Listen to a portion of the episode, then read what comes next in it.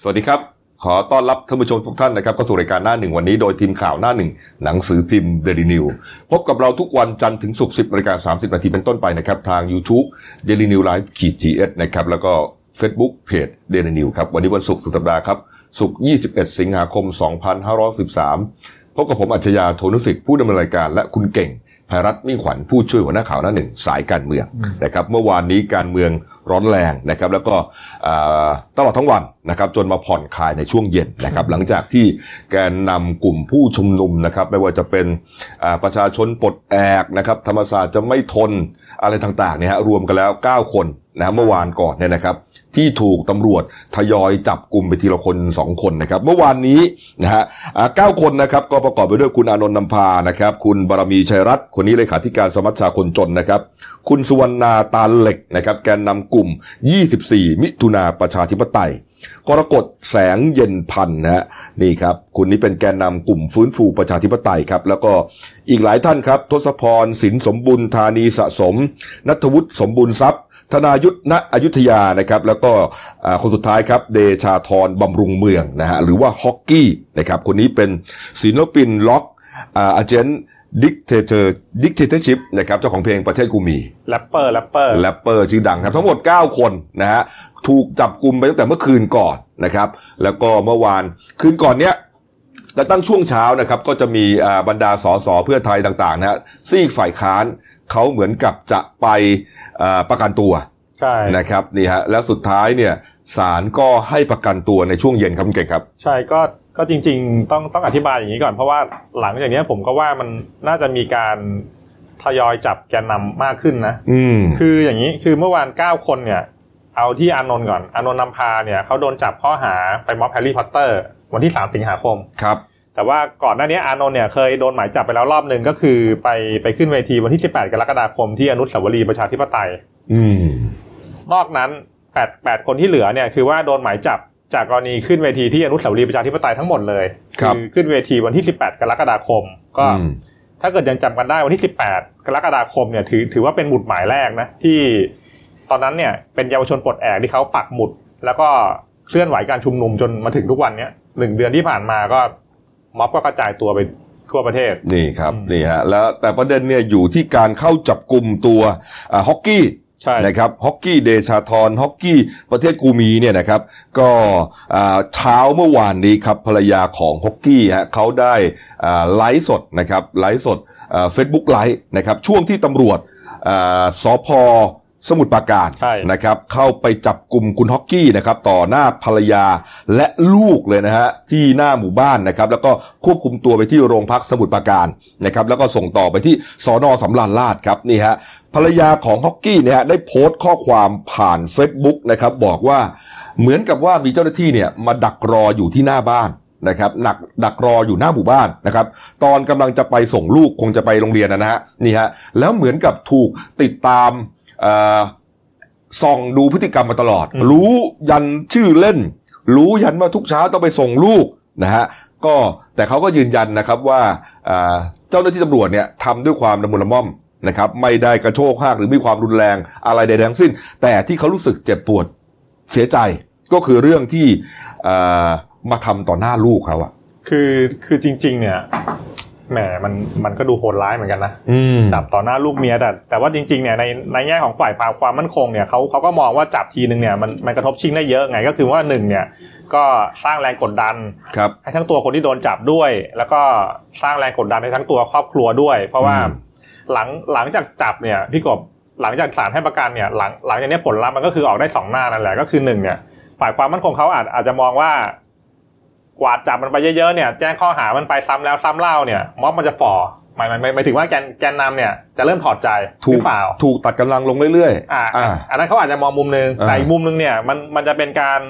ไปโยนปืนเข้ากองไฟหรือเปล่าในสถานการณ์อย่างนี้เออบางคนก็บอกว่าอืมอ่าอะไรอะอ่าดับเพลิงกองหนึ่งแต่กลายเป็นไฟลามทุ่งอะไรประมาณเนี้ยคือคือจริงๆไอ้ไอ้กระบวนการจับกลุ่มเนี่ยมันมันมีคนตั้งคำถามเยอะนะครับว่า หมายจับไม่ออกก่อน อืม อยู่ๆไปขออนุมัติศาลออก ออกเอ้ยไม่ใช่หมายเรียกไม่ออกตำรวจไม่ออกหมายเรียกก่อน อืมแล้วข้ามขั้นตอนไปออกหมายจับเลยโดยอ้างพรกฉุกเฉินไงก็ใช่ไงควบคุมโรคไงไอ้ยอย่างอย่างเงี้ยอ่าตามตามคอมมอนเซนเนี่ย มันมันร้ายแรงขนาดจะแบบจะต้องออกหมายจับไปปูพรมจับแปดเก้าคนรอบรอบเดียวเลยหรือเปล่า ก็เลยเป็นที่มาของอืมการตั้งข้อสังเกตว่าอืมอาจจะเป็นเรื่องของการตัดกำลังม็อบอย่างที่ว่านั่นแหละ ก็ต้องดูว่าว่าถ้าเกิดเขาเดินไปตามทางนี้เนี่ยม็อบมันจะฝ่อหรือเปล่าตามอืมตามที่เขาตั้งเป้าเออหรือว่าเขาคิดไว้ไว้หรือเปล่าไงอันนี้ก็ต้องจับตาดูนี่ฮะเหมือนกับว่าอ่าเพราะเพราะทุกคนเนี่ยดูแล้วเนี่ยได้รับรับรับการประกันตัวหมดใช่นะเพียงแต่ว่าทุกคนก็จะมีคดีติดตัวไงคดีเป็นหางว่าวเลยนะไอหนึ่งหนึ่งหกอันเดียวก็ตามเนี่ยฮะแต่ว่าหลายหลายกรรมใช่ต่างวาระด้วยกัน คือหลังจากประกันตัวเมื่อวานเนี่ยอานนท์เนี่ยเขาโพสต์เฟซบุ๊กแล้วว่าเขาได้รับหมายเรียกอีกละอืมที่พะเยา ยังไง ที่ลำปางเออ ที่ไปขึ้นชุดเวทีชุมนุม ไปที่ไหนก็โดนหมด คือแหมมันมันมันอย่างนี้มันมันมันกลายกลายเป็นนิติสงครามหรือเปล่าวะก็คือว่า ยัดยัดยัดยัดเข้าไปก่อน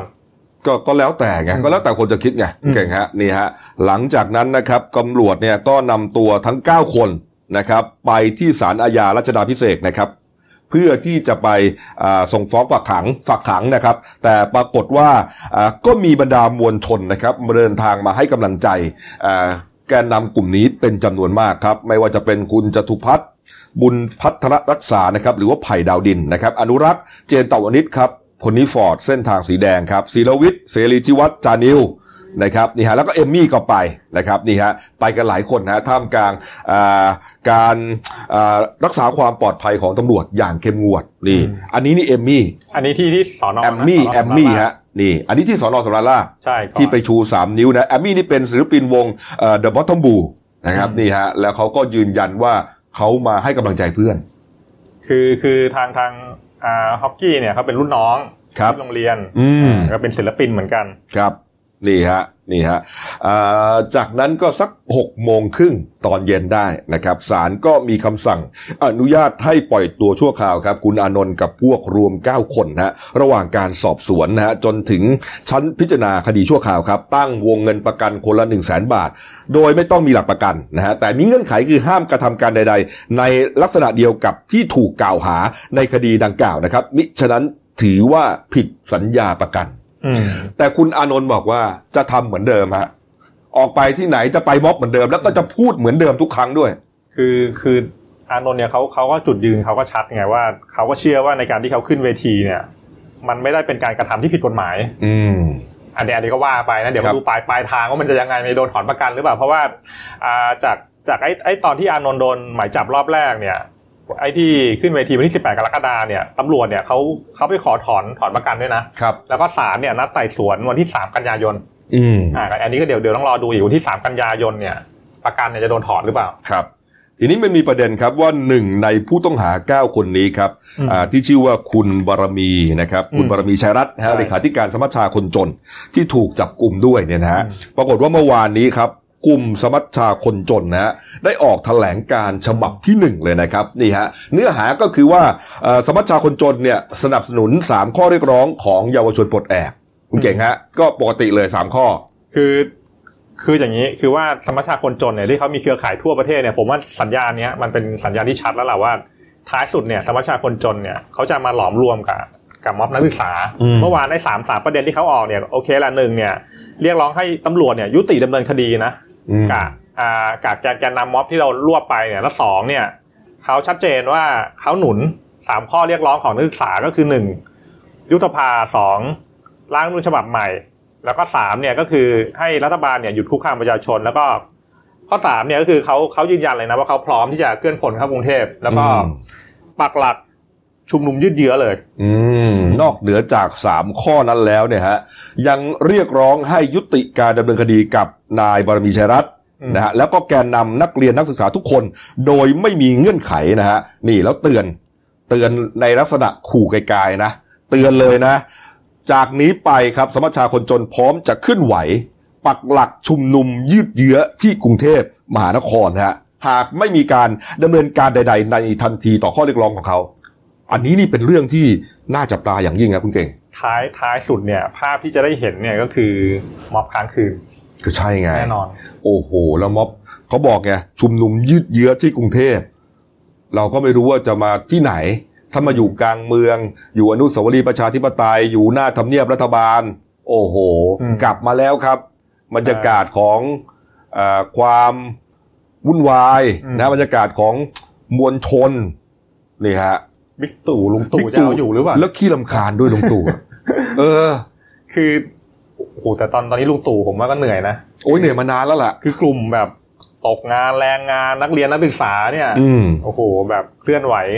แหมทุกวันเลย ใช่ฮะ นี่ฮะโอ้โห ต้องจับตานะครับว่าอืมเพราะว่าเออพอพูดมาอย่างนี้เนี่ย คือผมดูข้อเรียกร้องของสมัชชาคนจนเนี่ย ไม่น่าจะได้รับการตอบสนอง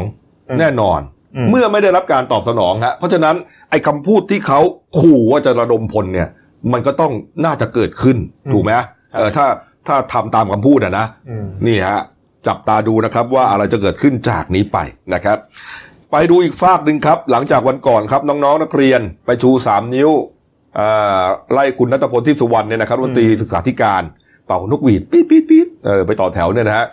อ่าก็อ่าหลังจาก คุณนัทพลก็ออกมาพบน้องอืมๆนะฮะออกมาจับเข่าคุยกันอยู่สักชั่วโมงหนึ่งได้ แล้วก็ไปให้สัมภาษณ์นักข่าวในกระทรวงนะครับ บอกประมาณว่าอ่าก็จะสั่งการให้อ่าบรรดาคุณครูเนี่ยเอ่อรับฟังนะฮะรับฟังความคิดเห็นการแสดงออกของนักเรียนด้วยอืมนะครับ เมื่อวานนี้ครับทางเอ่อนางสาวดุริยาอมัตอะไรเนี่ยอ่านว่าอะไรอมัตวิวัฒน์นะฮะอมรวิวัฒน์ปะ อมตะวิวัฒน์อืมอ่าอมตะวิวัฒน์นะฮะรองปลัดกระทรวงศึกษาธิการนะครับ รักษาราชการแทนปลัดกระทรวงศึกษาธิการครับ ก็ลงนามคำสั่งถึงเลขาธิการคณะกรรมการการศึกษาขั้นพื้นฐานนะและหน่วยงานที่เกี่ยวข้องในสถานศึกษานะครับในสังกัด ให้เปิดเวทีรับฟังความเห็นของนักเรียนนักศึกษา นะฮะเพื่อส่งเสริมสิทธิเสรีภาพ ในการแสดงความคิดเห็นตามบทบัญญัติของรัฐธรรมนูญ และสรุปความเห็นภายในวันที่ 15 กันยายนนี้ครับ เพื่อเสนอต่อผู้บริหารกระทรวงศึกษาธิการต่อไปอืมนี่ก็ก็จริงๆเมื่อวานเนี่ยไอ้ไอ้ประกาศเนี่ยมันก็ชัดเจนสองประเด็นละไอ้ประเด็นแรกเนี่ยก็คือเปิดเวทีรับฟังเด็กอ่านี่ชัดเจนก็เดี๋ยวว่าไปแล้วก็ อีกประเด็นหนึ่งที่ในคำสั่งที่มันแนบมาช่วงท้ายเนี่ยมันมีเรื่องทรงผมเนี่ยนะไอ้ที่เด็กมันเด็กเด็กเขาเขาไปร้องวันก่อนเนี่ยก็คือสรุปว่าเมื่อวานเนี้ยไอ้ในคำสั่งเนี่ยเขาแนบว่าให้โรงเรียนทั่วประเทศเนี่ยให้หยุดบังคับใช้ระเบียบเรื่องทรงผมข้อเจ็ดอืมข้อ7ก่อนเพราะว่าไอ้ไอ้ประเด็นคือไอ้ข้อ7เนี่ยมันเขียนคลุมเครือ แล้วก็เดี๋ยวเดี๋ยวหลังจากเนี้ยเดี๋ยวกระทรวงศึกษาเนี่ยจะจะจะพิจารณาระเบียบต่อ คุ้มเครือหมายถึงว่าอ่า การตีความของแต่ละโรงเรียนไม่เหมือนกัน ใช่คือคืออย่างนี้ คือระเบียบเรื่องทรงผมเนี่ยฉบับล่าสุดเนี่ยมันออกมาเดือนมีนาคมปีอืม63 ครับ มันมี 8 ข้อแต่หัวใจเนี่ยอยู่ที่ข้อ 4 ข้อข้อ4เนี่ยเขาเขาวางกรอบใหญ่ไว้ว่า นักเรียนผู้ชาย ไว้ผมสั้นผมยาวก็ได้ แต่ว่า ด้านข้างด้านหลังห้ามเลยตีนผมอะกรอบใหญ่นะ แล้วก็ผู้หญิงผมสั้นผมยาวก็ได้แต่ให้เรียบร้อย ข้อ4กรอบใหญ่ เออ เปิดทั้งหมด แต่ว่าข้อ7เนี่ยมันไปเขียนซ้ำอีกรอบหนึ่งว่าให้แต่ละโรงเรียนเนี่ย มันไปวางระเบียบหลักเกณฑ์กันได้เองอืมเพราะฉะนั้นเนี่ยมันก็กลับกลายเป็นว่าพอมันมีกรอบใหญ่ปุ๊บเนี่ยพอมันมีกรอบเล็กซ้อนเข้ามาเนี่ยแต่ละแต่ละโรงเรียนเขาก็เอาเลยเดบางอ่าถ้าเกิดบางบางบางเรียนอนุรักษ์นิยมหน่อยก็ หัวเกรียนเหมือนเดิมครับผู้หญิงติ่งหูเหมือนเดิม แต่ว่าถ้าเกิดบางเรียนเขาเปิดหน่อยก็ลองทรงผมยาวเลยก็ว่าไปเออทีนี้พอนักเรียนมาเจอข้างนอกไงก็รู้สึกว่าอ้าวทำไมโรงเรียนนี้ไว้ได้ใช่ทำไมโรงเรียนนี้อืมผูกผูก ผูกได้ยาวได้อืมเออไว้หน้าม้าได้ มันมันก็กลับกลายเป็นว่าการตีความระเบียบของครูกับนักเรียนเนี่ยมันมองต่างมุมไงครับแล้วมันก็เกิดการประทะทางความคิดกันระหว่างอืมในโรงเรียนแล้วท้ายสุดมันก็ปะทุออกมาเหมือนเหมือนหนองแตกอะไอ้วันก่อนอะที่ไปที่กระทรวงศึกษาธิการอืมนี่ฮะอืมก็รอดูนะครับว่าเวทีรับฟังความคิดเห็นนะฮะที่จะเสนอผู้บริหารกระทรวงก็แน่นอนครับเสนอท่านรัฐมนตรีแน่นอนเนี่ยนะฮะอืมสิบห้ากันยายนนี้จะได้เรื่องได้ราวหรือเปล่าอืมนะครับรอดูแต่ละสถานศึกษาก็เอ๊ะแล้วแต่กันแต่ว่าเมื่อวานผมผมไปดู ทวิตเตอร์นักเรียนเลวนะอ่ากลุ่มกลุ่มเขาเนี่ย อืมเขาก็บอกว่าไอ้เรื่องทรงผมเนี่ยเขาไม่ได้ไปเรียกร้องแต่เรื่องทรงผมนะอืมถึงแม้ว่า โอเปิดเรื่องทรงผมแล้วเนี่ยแต่เขาเรียกร้องให้ปฏิรูปโครงสร้างกระบวนการกระทรวงศึกษาธิการเลยอ่าเพราะฉะนั้นเนี่ยไอ้เรื่องทรงผมก็ไม่จบ ก็คือว่าท้ายสุดมันก็ต้องแก้ปัญหาหลาย ๆ อย่างอืมในโครงสร้างของกระทรวง ครับผมนี่ฮะอ่าไปดูเรื่องการเมืองหน่อยครับ เมื่อวานนี้รู้สึกว่าอ่าบิ๊กป้อมนะครับพลเอกประวิตรอืมวงษ์สุวรรณนะครับรองนายกรัฐมนตรีอะจะหงุดหงิดนะ หงุดหงิดนักข่าวไปถามเรื่องอเกี่ยวกับเปิดเวทีรับฟังความเห็นของนักเรียนก็หงุดหงิดนะไปถามเรื่องชูสามนิ้วของนักเรียนก็หงุดหงิด และโดยเฉพาะอย่างยิ่งท่าทีของพรรคภูมิใจไทยฮะที่เสนอให้นายกรัฐมนตรีเนี่ยยุบสภาหลังแก้รัฐธรรมนูญนะรู้สึกว่าพลเอกประวิตรเนี่ยค่อนข้างจะหงุดหงิดมีอารมณ์พอสมควรนะคุณเก่งก็นานๆก็เห็นลุงป้อมหงุดหงิดทีนะ เมื่อวานนี้นักข่าวถามนี่แกแกลงทุนกดกระจกรถลงมาเลยนะ ให้รู้เลยว่า กูกูกูหงุดหงิดแล้วนะแล้ววะเออก็บอกว่าไอ้ไอ้ประเด็นเสียเสียหนูบอกยุบสภาแล้วก็เลือกตั้งใหม่เนี่ยครับบิ๊กป้อมก็บอกว่าก็ไปตัดต่อคำพูดหัวหน้าพรรคเขาตัดต่อจริงเหรอคือคือคือว่ามันต้องดูบริบทไงคือว่าเสียหนูเนี่ยเขาก็มีเงื่อนไขว่ายุบสภาเนี่ยหลังจากมีรัฐธรรมนูญฉบับใหม่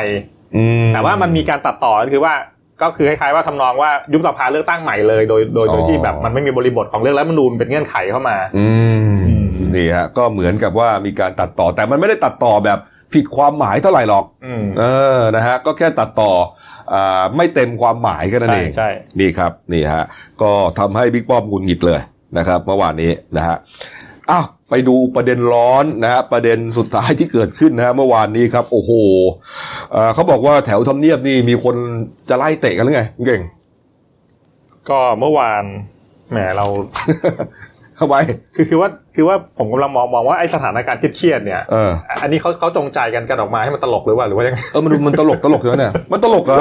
เขาจะฆ่าแกกันนะคุณคือมันตลกอะไรคุณเก่งไม่ก็ก็เดี๋ยวเดี๋ยวรอดูแล้วกันคืออย่างนี้คือคือเมื่อวานเนี่ยทางทางเต้มงคลกิจเนี่ยอืมมงคลกิจมงคลกิจสุขสินทรานนท์เนี่ยเอ่อหัวหน้าพักไทยศรีวิไลเนี่ยครับเต้พระรามเจ็ด ฉายาตอนแรกอะนะอืมที่เขาเคยมีอิทธิพลอยู่แถวพระรามเจ็ดก็ ออกมาบอกให้บิ๊กตู่เนี่ยอืมลาออก เออหนึ่งเดือนถ้าบอกเลยแก้ปัญหาม็อบไม่ได้ เออ โพสต์เลยเอ่อให้สัมภาษณ์ใช่ไหมอืมให้สัมภาษณ์เลยบอกว่าถ้าไม่สามารถควบคุมสถานการณ์การชุมนุมของกลุ่มต่างๆ ได้เนี่ย เพราะว่ามันอาจจะเกิดความสุ่มเสี่ยง เกิดความสูญเสียนะเพราะ จากนี้ไปก็จะมีกลุ่มต่างๆ ออกมาชุมนุมจำนวนมาก ถ้าทำไม่ได้ภายในหนึ่งเดือน ออกไปเลย ออกไปจับตำแหน่งนายกรัฐมนตรีเลยเออฟังดูเหมือนกับว่า เอ้า คุณก็อยู่ฝั่งพักร่วมรัฐบาลอืมดันมาไล่หัวหน้า หัวหน้ารัฐบาล อย่างนี้มันจะเหมาะสมหรือเปล่าประมาณนี้ โอ้โห คุณศิระทนไม่ได้ฮะคุณธีระเขาก็เลยมาให้ให้สัมภาษณ์นะว่าให้ไล่มงคลกิจเนี่ยให้ไปตักน้ำใส่กระโหลก แล้วก็ชะโงกดูเงา แล้วก็ไปตั้งคำถามกลับด้วยว่าเงินหมดหรือเปล่า ถ้าเงินหมดเดี๋ยวธีระดูแลให้ เออเอาเงินไปบริจาคช่วงโควิดหมดไงนะทั้งหมดเดี๋ยวเออเดี๋ยวดูแลให้ติดต่อมาแล้วกันทั้งหมดจริงๆเดี๋ยวเดี๋ยวผมช่วยดูแลให้เออโอ้โหเท่านั้นเองฮะมีข่าวว่าช่วงเย็นนะครับ มงคลกิจฮะพี่เต้ฮะเดินตามหาศิระทั่วสภาเลยฮะอยากจะเคลียร์ มันอะไรมึงพูดอะไรขนาดนี้ เดินไปโทรไปเดินไปโทรไป ปรากฏว่าศิระไม่รับสายฮะมงคลกิจไม่เลิก ส่งข้อความเข้าโทรศัพท์มือถือศิระเลยนะโอ้นักข่าวนี้ก็รู้ทุกอย่างเนี่ยเขียนบอกว่าถ้าแน่จริงมาเจอกัน โอ้โหศิระปิดเครื่องนะเออแสดงว่ามีนักข่าวเนี่ย ตามติดสองคนนี้เลยอืมนะพอส่งเอ่อข้อความไปปุ๊บศิระปิดเครื่องเลย แต่มงคลกิจพี่เต้เดินตามหาตลอดไม่เจอจนรู้สึกเหนื่อยละแหมอยากจะมีเรื่องจริงๆแต่ว่าไม่มีใครมาปะทะด้วย เอาไงดีว่ากู โพสต์เฟซบุ๊กเลยดีกว่า อย่างนั้นเลยฮะคำพูดเนี่ยมาเลยครับเฟซบุ๊กที่พี่เต้โพสต์นะฮะไอ้สิระขอไปนะ ผมอ่านตามนี้เลย ไอ้สิระกูเจอมึงที่ไหนกูจะเอาให้ฟันร่วงหมดปาก รู้จักกูน้อยไป โอ้โห คุณเก่งบอกว่า เป็นเรื่องตลกนะเนี่ยมันตลกเหรอ เขาจะเขาจะตีกันหมดฟันหมดปากอะเนี่ย เออหลายคนเขาตลกนะอืมทำไมอะไม่ก็คือว่า ไอ้อย่างนี้ก็คือหลังหลังหลังจากอ่ามงคลกิจก็โพสต์ไปเนี่ย ทางคุณศิระเนี่ยก็ ให้สัมภาษณ์ก็ วันเนี้ยเนี่ยตอนตอนเนี้ยอยู่ที่สอนอทุ่งสองห้องแล้วครับ ไปแจ้งความ อืมข้อหาข่มขู่คุกคาม แล้วก็มีทางคุณเอ๋ปรีนายนะออกมาบอกเดี๋ยวทางนายสภาเนี่ยเขายื่นให้สอบจริยธรรม แต่ เออพี่เต้อยู่ดีๆก็ ของขึ้นอะไรวะเนี่ยเนาะก็เดี๋ยวเดี๋ยวรอบิ๊กตู่จะไปเรียกเป่ากระหม่อมใหม่หรือเปล่าคือคือตอนตอนตอนตอนแรกใช่ไหมเหมือนเหมือนเหมือนจะพยศใช่ไหมเออหลังจากงานงานเลี้ยงวันก่อนอะไอ้ครั้งที่แล้วอะอ๋อไปกินหูฉลามที่โดนด่าอ่ที่ด้วยนะที่ที่บิ๊กตู่แบบกอดคออะเออล็อกคอไงเออแต่ว่าหลังจากนั้นก็เรียบร้อย เออ เดี๋ยวรอรอดูพฤติกรรมหลังจากนี้ก่อนว่ายังไง จะโดนเป่ากระหม่อมหรือจะโดนตบกระโหลกอืมยังไงแน่เนี่ยฮะ โอ้โห จะเอาให้ฟันร่วงหมดปากเลย นี่เป็นนี่เป็นสำนวนนักเลงรุ่นเก่าเออนักเลงรุ่นเก่าที่แค่ต่อยกันนะเออนักเลงรุ่นเก่าเขาแค่ต่อยกันไงนะครับ ไม่เอาถึงก็ตายนี่ฮะแต่ปรากฏว่าพอโพสต์อย่างนี้ไปเนี่ย ภาพของคุณเต้เนี่ยอืมก็เลยอาจจะดูไม่ค่อยเหมาะสมเท่าไหร่นะฮะผมไปอ่านในคอมเมนต์เนี่ย ก็ก็ส่วนใหญ่ก็บอกใจเย็นนะเราเป็นสสเนี่ยไปโพสต์อย่างนี้เนี่ยอ่ามันดูไม่ดีหรอกอืมนะ มันเกินไปนะฮะโพสต์อย่างคุณปารีนาโพสต์อย่างคุณศิระหลายอย่างเนี่ย แม้ว่าแม้ว่าฟังแล้วอาจคนจะไม่ชอบเนี่ย แต่ก็ดูไม่ได้ไม่ได้รุนแรงอย่างอย่างคุณเต้ครั้งนี้ อืมก็เดี๋ยวเดี๋ยวกันยาเนี้ยเดี๋ยวเดี๋ยวเต้เนี่ยเขาจะครบสามสิบเก้าปี ส่วนคุณธีระปีเนี้ยห้าสิบหกโอ้โหเมื่อวานนี้มีคนเอามาเปรียบเลยอืมเปรียบมวยเลยฮะพอจะท้าต่อยกัน พอพี่เต้เดินหาศิระทั่วสภา เปรียบมวยเลย อายุโอ้โหผมลืมมาให้ดูนะเนี่ยลืมเซฟไปแล้วด้วย นะอายุเท่าไหร่ อยู่พักอะไรนะฉายายังไงนี่ฉายาเต้พระรามเจ็ดฉายาศิระเขาอะไรนะแหมผมจำไม่ได้ละมีฉายาด้วยอืมนะมีคำคมมีคำคมเอ่อคำคมด้วยเออเออคำคมก็คือไอ้นี่ไงเอ่อตักน้ำใส่กระโหลกใช่ปะอ่าอีกฝั่งหนึ่งก็เดี๋ยวจะเอาฟันร่วงหมดปากอืมนี่ฮะ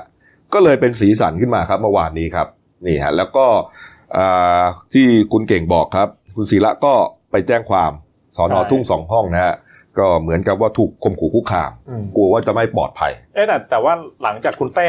โพสต์เรื่องฟันหมดปากฟันร่วงเนี่ยสักพักแกก็ลบนะเหมือนเหมือนแกก็ได้สติขึ้นมานะเออลบไปแล้วลบไปแต่ไม่ทันนะฮะนักแคปอ่าคนแคปคนแรกก็คุณศิระนี่แหละนี่แหละ นี่แหละพรุ่งนี้เจอกันที่ทุ่งสองห้องนี่แหละ นี่ครับ อะการเมืองก็พอสมควรนะครับ เอาไปดูอีกเรื่องหนึ่งครับ เมื่อวานนี้เรื่องของบอสอยู่วิทยานะครับ เป็นประเด็นขึ้นมาอีกรอบหนึ่งฮะหลังจากที่ก่อนหน้านี้นะครับทางพันตำรวจเอกธนสิทธิ์แตงจันเนี่ยนะครับให้การพาดพิงนะฮะให้การกับคณะกรรมการชุดของอาจารย์วิชามหาคุณนะครับพาดพิงว่าพลตำรวจเอกสมยศพุ่มพันธ์ม่วงนะอดีตผู้บัญชาการตำรวจแห่งชาตินะครับเหมือนกับมีการแนะนำให้พันตำรวจเอกธนสิทธิ์เนี่ยไปรู้จักกับอาจารย์สายประสิทธิ์ นะฮะอืมผู้ที่คำนวณความเร็วรถของบอสได้ 79อืมจนทำให้ไอ้ตัวเลข 79 เนี่ยมาอยู่ในสำนวนครับนะครับ ปรากฏว่าอ่าเมื่อวานนี้ครับที่สำนักงานคณะกรรมการกฤษฎีกาครับพลตำรวจเอก สมยศพุ่มพันธ์ม่วงครับ ก็ได้เข้าชี้แจงกับคณะกรรมการนะครับ หลังจากนั้นก็ออกมาให้สัมภาษณ์นะครับ ปฏิเสธทุกอย่างฮะนะฮะบิ๊กออสบอกว่าขอยืนยันว่าช่วงเวลานั้นนะฮะคือวันที่ 23ถึง28 กุมภาพันธ์ปี 59 ไม่ได้อยู่ไทยฮะแต่ไปประชุมฟีฟ่าที่สวิตเซอร์แลนด์นะครับจึงไม่ได้อยู่ในห้องสอบสวนคดีตามที่มีการกล่าวอ้างนี่ครับ และก็บอกว่าใครพูดอะไรก็ต้องรับผิดชอบด้วย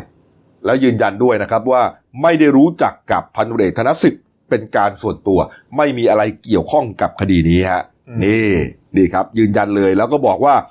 อ่าวันนี้มาชี้แจงเนี่ยถือว่าเคลียร์ทุกประเด็นแล้ว เพราะไม่ได้อยู่ในเหตุการณ์ นะครับอ่านักข่าวก็ถามนะครับทำไมถึงออกมาพูดช้าจังอืมเออทำไมต้องเป็นข่าวตั้งหลายวันแล้วนะ เป็นสัปดาห์แล้วนะเรื่องนี้เนี่ยทำไมถึงเพิ่งมาบอก นี่ครับแหมบิ๊กออสบอกไงป่ะครับ บอกว่า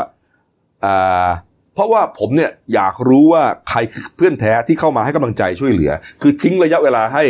มีการกระเพื่อมทางสังคม ดูซิว่าใครมาคอมเมนต์ยังไง คนมาให้กำลังใจอย่างไร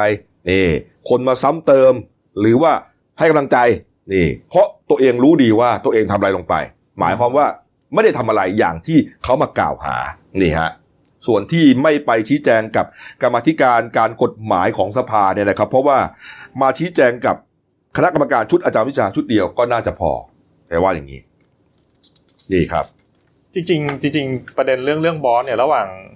อ่าพลตำรวจเอกสมยศกับอ่าคุณธนสิทธิ์เนี่ยจริงครับๆ มันก็ต้องมีฝ่ายหนึ่งฝ่ายใดโกหกนะใช่ไหมก็ใช่เพราะข้อมูลไม่ตรงกัน เออใช่ไหมพี่กบแล้วคุณเก่งคิดว่าใครโกหกอันนี้ก็ไม่รู้นะอืมแต่แต่อืมแต่เพียงแต่มันมันก็ต้องมีข้อมูลหนึ่งเดียวนั่นแหละใช่ไหมแต่ว่าพูดไม่ตรงกัน เออออืมบางคนเขาก็คอมเมนต์บอกว่า ก็ไม่ก็ไม่จำเป็นนะว่าว่าเอ่อจะต้องอยู่ในห้องสอบสวนด้วยอืมถึงจะเอ่อพาใครไปรู้จักใครอืมนึกออกไหมครับเออคือณตอนนั้นเนี่ยบิ๊กออสเนี่ยเป็นพบตรนะอืมยกหูกิ้งเดียว ก็สั่งการได้นะใช่เอ่ออะไรประมาณนี้นะเขาให้ความเห็นว่าอย่างนั้นนะนะฮะก็ว่ากันไปนะฮะส่วนอาจารย์วิชาครับ เมื่อวานนี้ก็พูดประเด็นหนึ่งที่น่าสนใจนะฮะบอกว่าเมื่อเช้านี้หมายถึงเช้าเมื่อวานครับ เชิญพลตำรวจตรีอภิชาติ สุริบุญญาครับ รองผู้บังคับการสำนักงานส่งกำลังบำรุงฮะซึ่งในช่วงที่เกิดเหตุย้อนไป4-5 ปีเนี่ย ปฏิบัติหน้าที่อยู่กองงานกฎหมายของสำนักงานตำรวจแห่งชาติ นะฮะซึ่งเป็นผู้ติดต่อกับอินเตอร์โพลฮะในการออกหมายแดง คือหมายจับเนี่ยนะฮะออกหมายแดงเพื่อจับวรยุทธ์อยู่วิทยาครับพลตำรวจตรีอภิชาติมาให้การกับคณะกรรมการชุดของอาจารย์วิชาบอกว่าถูกกดดันอย่างหนักฮะหลังจากประสานเรื่องหมายแดงแล้ว ถูกโยกย้ายแบบไม่รู้เนื้อรู้ตัวนะฮะเอามาแขวนไว้ที่กองบังคับการประจำจังหวัดนครราชสีมานะครับ นับแต่วันนั้นครับ และก็ต้องไปช่วยทำงานที่กระทรวงแรงงาน โดยมีพลตำรวจเอก อดุลแสงสิงแก้วฮะตอนนั้นเป็นรัฐมนตรีแรงงานนะฮะทำงานอยู่นะฮะจากนั้นก็มาช่วยงานที่กองบังคับการกฎหมายและคดีอยู่หนึ่งปี ก็ถูกโยกย้ายมาเป็นรองผู้จัดการส่งกำลังบำรุงอีก แต่ละที่ที่ถูกย้ายไปครับ ไม่ได้เป็นสายงานที่คุ้นเคยเลย เหมือนกับถูกกลันแกล้ง แล้วก็จากนี้ไปก็ไม่รู้ด้วยว่า จะถูกกระเด็นไปที่ไหนอีกฮะอืมนี่ พลตำรวจตรีอภิชาติยังร้องขอความเป็นธรรมด้วยนะ บอกว่าเดือดร้อนกับเดือดร้อนมากครับ กับคดีนายวรยุทธ์นี้ นี่ โอ้โหฝากให้นักข่าวอาจารย์วิชาบอกว่าฝากสื่อมวลชนหน่อยให้จับตาดูเรื่องการโยกย้ายของสำนักงานตำรวจแห่งชาติในช่วงสัปดาห์นี้ที่จะถึงหน่อยฮะว่าจะเป็นอย่างไรอืมนี่ครับ นี่ โอ้โห แล้วก็ยืนยันด้วยว่า อาจารย์วิชาพูดเองนะฮะบอกว่าอ่า ผมขอแจ้งให้ประชาชนทั้งหลายทราบไว้เลยว่า คดีนี้ไม่ปกติแน่นอน ขอให้ทุกคนไปวิเคราะห์กันเอาเองฮะอืมนี่ก็จคนริงๆก็เราผลสอบของอาจารย์วิชาอยู่นี่แหละ น่าจะเชื่อถือได้อยู่คณะเดียวนะเออว่าว่าท้ายสุดหมายถึงนี่สังคมเขาว่ากันอย่างนั้นนะแล้วก็หลังจากนั้นเนี่ยมันจะมีกระบวนการยังไงต่อไป เออ นี่ฮะ โอ้โห ไม่น่าเชื่อนะ เราบางทีเราก็เกือบจะสิ้นหวังนะอืมเออ แต่พอมีคนที่เราพอจะ ฝากผีฝากไข้ไว้ได้เนี่ย ก็ถือว่าเอาละยังมีความหวังกันต่อไปนะครับนี่ฮะเอาไปดูเรื่องโควิด -19 หน่อยครับ หลังจากสองคนสองคนไทยนะฮะผู้หญิงที่ว่าอ่ากลับมาติดอีกรอบหนึ่งนะครับ หลังจากที่อ่าพ้นจากการกักตัว 14 วันแล้ว ไปใช้ชีวิตตามปกติที่บ้านนะครับ ต่างจังหวัดดันมาติดอีกโอ้โห เป็นเรื่องครับ เพราะว่าเขาไม่รู้ว่าญาติพี่น้องที่อยู่ที่ต่างจังหวัดติดหรือเปล่าแล้วไปไหนอีกไงอืมไปตามห้างไปร้านสะดวกซื้อไปตลาดเยอะแยะไปหมดอะ ไม่รู้ใครไปติดต่อด้วยหรือเปล่านะฮะก็เป็นประเด็นที่สบคสองสามวันก่อนนี่ปวดหัวอย่างหนักนะครับ แต่สุดท้ายครับเมื่อวานนี้ครับนายแพทย์อุดมคชินทร์ครับที่ปรึกษาสบคฮะก็ได้เปิดเผยกรณีที่ผ่านมาครับคดีสองคนไทยนะยืนยันนะครับ บอกว่าซากเชื้อโควิด -19 เนี่ยไม่แพร่ระบาดนะฮะจากการยืนยันของกระทรวงสาธารณสุข พบว่าทั้งสองคนนะครับผ่านการกักตัวของรัฐ 14 วัน นะครับ โดยไม่พบเชื้อไม่มีปัญหานะฮะเอ่อเป็นการพบซากเชื้อเท่านั้นนะฮะไอ้ที่พบที่บอกว่าเป็นเชื้อโควิด -19 นะคุณเก่งอืมไม่ใช่นะฮะยืนยันว่าซากเชื้อไม่ติดต่อกันนะครับ ขอให้ประชาชนสบายใจได้ อย่าตื่นตระหนกฮะนี่ครับ แล้วก็บอกว่ากรณีสองคนไทยที่พบเนี่ยไม่ส่งผลต่อการพิจารณาผ่อนคลายมาตรการต่างๆ เนื่องจากไม่ใช่การระบาดระลอกสองนะครับ ยืนยันว่าการพบซากเชื้อ ไม่ใช่การแพร่ระบาดรอบสองอย่างแน่นอนอืมนี่นี่ครับ นี่ฮะ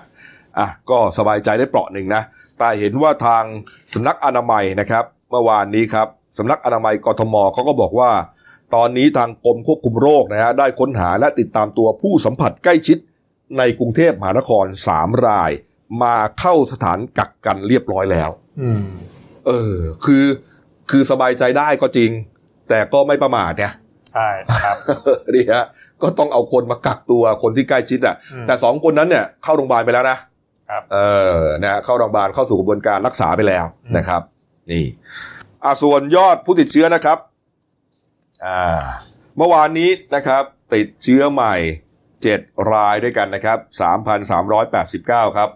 ชีวิตก็ยังคงอยู่ที่ 58 นะครับ โอ้โห เมื่อวานรักษาหายเยอะมากนะ 19 รายครับ รวมเป็น 3,218 รายนะครับ กำลังรักษาตัวอยู่ในโรงพยาบาล 113 รายฮะแล้ววันนี้ถ้าสบคแถลงนะครับ นี่กำลังใกล้จะแถลงแล้ว ถ้าไม่พบอีกนะฮะก็เป็นวันที่ 88 ติดต่อกันนะครับนี่ฮะดูเหมือนว่าสบคเอ่อพยายามจะให้ตัวเลขมันคงอยู่นะเก่งอืมอ่านี่ฮะเอ่ออีกสองวันเท่านั้นน่ะจะครบสามเดือนแล้วแหมทำไมฮะมันแบบมันเหนื่อยนะพี่กบทำไมอะมันมันเหนื่อยอะมันเหนื่อยเนี่ยต้นปีแล้วแบบโอ้โหแบบ วิกฤตการณ์ครั้งนี้มันกระทบทุกภาคส่วนจริงใช่ๆเออ เออ แล้วก็ไอ้คนละห้าพันน่ะ ก็ไม่แจกแล้วไง เออ มีคนถามหลายคนเลยแจกอีกเปล่า ไม่มีแล้วไม่มีแล้ว ไม่มีแล้วไม่มีแล้วนะฮะ ก็ต้องไปกลับ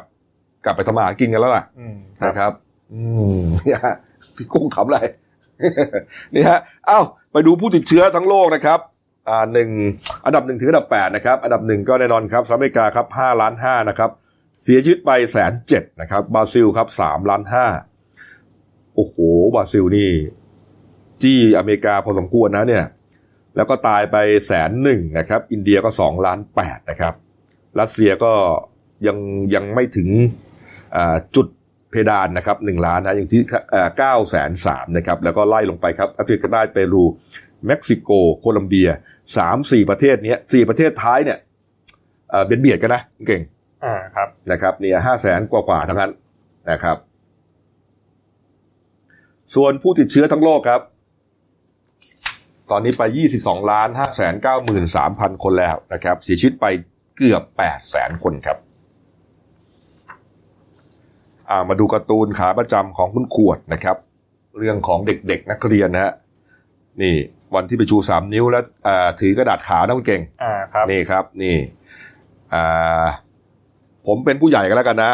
อ่าผู้ใหญ่ตัวดำเนี่ย บอกว่าเด็กพวกนี้ถูกหลอก เชื่อผู้ใหญ่สิ ผู้ใหญ่อาบน้ำร้อนมาก่อนอ่าอันนี้เด็กก็บอก เด็กสวนทันควันเลย หมายถึงถูกต้มมาก่อนใช่ไหมครับเนี่ยถูกลุงลุงตัวดำต้มเหรอะมีมีพัดด้วยนะฮะพัดพัดให้ไฟมันร้อนจะได้เดือด เออดีฮะ บางคนก็บอกว่าอ่าม็อบ เพราะว่าอย่าลืมว่าอ่า คุณนัทพลที่สุวรรณอะ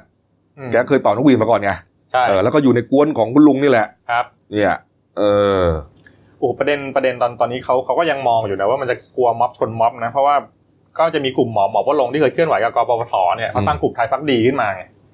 วันก่อนแถลงข่าวเออก็เลิกเลยกลุ่มไทยพักดี จุดยืนเขาชัดเจนเลยหนึ่งไม่ยุบสภาสองไม่แก้รัฐธรรมนูญแล้วก็สามเนี่ย ฟันพวกหมินสถาบัน เอออืมแล้วคุณหมอวรงค์บอกว่าเอ่อกลุ่ม กลุ่มที่มาเย้ยวๆกันเนี่ยคือเยาวชนใช่ไหมเยาวชนปลดแอกใช่ไหมนะฮะอ่าเยาวชนปลดแอกใช่ไหมนะครับ ปรากฏว่าของเรา อันนี้คือคุณหมอแถลงนะของเราเป็นยังโออืมกลุ่มยังโอนะฮะคือคือคนแก่ เออ แล้วชื่อย่อคือโย YO จริงจริงเหรอๆเกเลือกเกเลือกจริงกลุ่มโยกลุ่มโยเออเออ ไม่แต่ว่าปัจจุบันเนี้ยไอ้ไอ้เพจ Facebook ไทยภักดีเนี่ยปลิวแล้วนะ โดน report เหรอ แต่ว่าเขาเขาก็เปิดไลน์ไลน์ขึ้นมาเออเออไปดูสมาชิกผมไปสมัครเป็นสมาชิกไลน์เขาละอืมไปดูว่าเขาเคลื่อนไหวยังไงบ้างอืมเดี๋ยวคุณเก่งก็เดี๋ยวคงจะได้มาเล่าให้ฟังอืมนะครับ อ่าหนังสือพิมพ์นะครับ โอ้เรื่องบ่อนยังไม่จบนะเนี่ย ตอนที่ห้าแล้วนะครับ Special Report นะฮะข้อตกลงส่วยพนันนะฮะตอนที่ห้านะครับ ส่วนอ่าเด่นในฉบับนะครับ ก็หน้าสี่ครับ เอนหลังฟังเสียงธรรมชาติชุมชนปากน้ำกระแสอันนี้เดี๋ยวผมจะเข้าไปอ่านเลยน่าสนใจมากนะฮะเชียร์ จัด meeting เต็มไปด้วยรักครับหน้าบันเทิงครับหน้ายี่สิบพลิกไปอ่านกันนะส่วนเรื่องสั้นของฉันนะครับ เรื่องที่ตีพิมพ์ลงใน